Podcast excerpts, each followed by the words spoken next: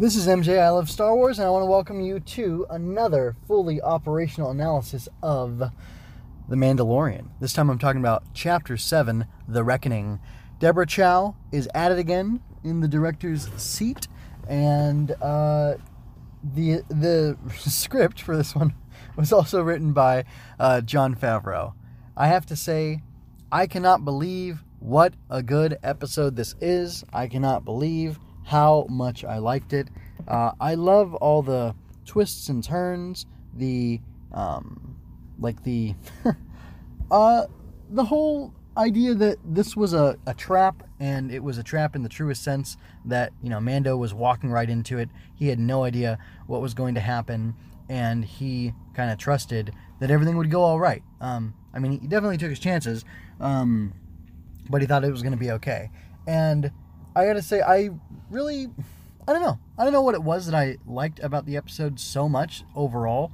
I mean, uh, there were some interesting things that happened. There was the attack of the creatures uh, over on, on Nevarro at night when they were making camp.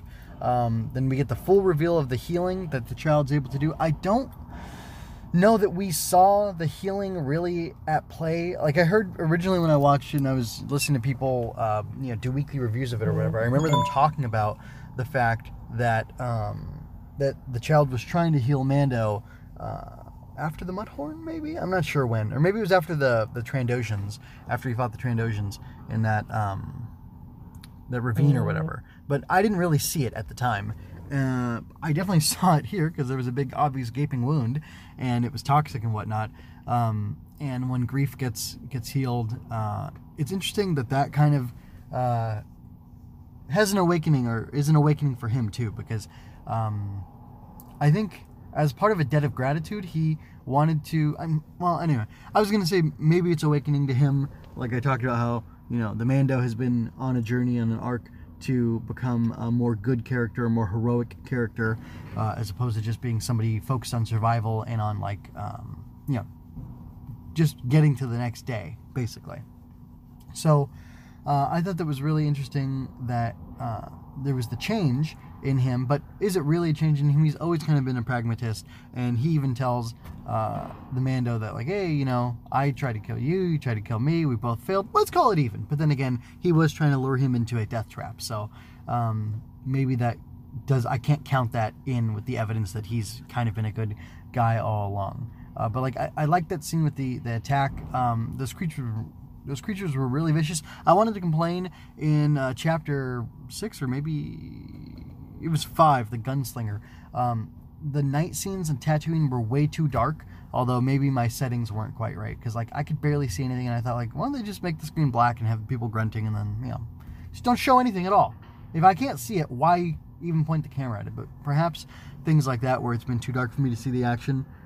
Maybe the problem has been my settings on my screen. So I don't know. Uh, I think the uh, I think the proper adjustments have been made because uh, I'm seeing everything a lot better now, or maybe it was just shot differently. I don't know who did. I don't remember who uh, who directed. That was Fuma Fumayiwa, Ron Fumayiwa, right? I hope I'm saying his last name right. Anyway, I don't have it in front of me, so I don't know. But and it's a little, you know, it's something I'm not used to, so I'm I'm still growing into it. Anyway, um, so I like that scene a lot. But a scene I liked even more was and was very moving, strangely to me, was the uh, redemption, so to speak, of IG 11. And I'm just kind of zooming through right now. It took, let's say, about three minutes for uh, the little montage to uh, complete, showing Kuiil recovering it and then teaching it, training it, and whatever, guiding it uh, gently um, you know, parenting IG-11 all over again after he'd been, you know, basically destroyed or his mind had been destroyed. Um, and I thought that was all really interesting. Uh, it, it's sad to me. I, when I originally watched the show, uh, The Mandalorian, I thought, wow, this, uh, you know, IG-11 droid is more emotionally moving to me and whatever than like the whole sequel trilogy. And honestly, I still kind of feel that way. Um, and then even Kuiil's death here at the end um, like I like that they didn't show him getting shot and falling off, and I just I like the way it was presented. It made it like I don't know more suspenseful or like sadder because you know you get to see the fallen um, uh, the fallen, you know, the child. The child gets picked up. Then there's the com link, and then there's the, uh, you know, there's Kuiil and the Blurrg lying dead on the floor, you know, unable to answer. And uh, gosh, it's just uh, the way it was presented was really good. And like you know, the stakes are getting higher. We've had you know character death. The child is now in the hands of the Imperials. This Moff shows up. He's got these Death Troopers and all these Stormtroopers with him. Uh, it really looks like they're in huge trouble. And uh, I love that this episode um, was good in its own right, and it set some things up to be interesting. And beyond that, it uh, it just uh, like really raised the stakes and set the stage for them. So it's nice. It had a beginning, a middle, and an end. But then again, uh, it also made a great setup for um, for the rest or for the you know final episode coming up next. So I'm really excited about that, and it's been a great ride so far. I don't really have anything else more to add, um, so I'm gonna go ahead and stop it right here. Uh, the I guess I mean coming to mind real quick is uh, the child choking. Um, choking uh, what's her face uh, the dropper a little bit um, I, I, actually did like the uh, Kuiil calling her the dropper, Greef calling her the dropper. I wonder if that means that he was also an Imperial at one point. I mean, although I suppose everybody was, right? Until the rebellion came and, uh, you know, freed the galaxy. Um, and then, well, I don't know. Now I'm thinking about uh, the old uh, old Imperial dude uh, with the accent played by Werner Herzog saying that, uh, you know, all you see is death and chaos outside now as opposed to the order and peace of the empire. And uh, I got to argue at that point, but um, like, no matter what a group is doing, if they are uh, committing violence uh, against people uh, and you know ruling through force, that is not peaceful. It needs to be voluntary interaction. But we can talk more about that later. Um, which you know.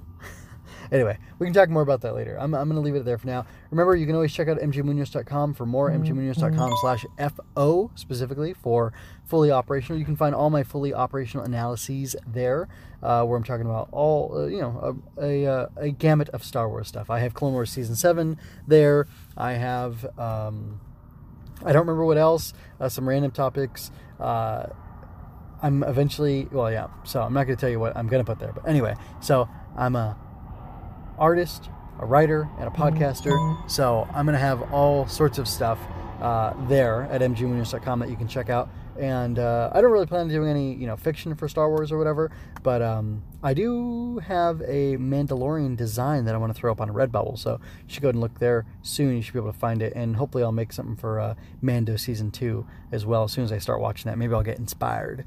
Um, so anyway, you can check back for for that stuff there. Again, mgmunoz.com slash where you're going to find fully operational, and uh, is where you're going to find all sorts of other stuff that I'm doing, writing, podcasts, uh, drawings, things like that. So anyway, until next time, folks, take care.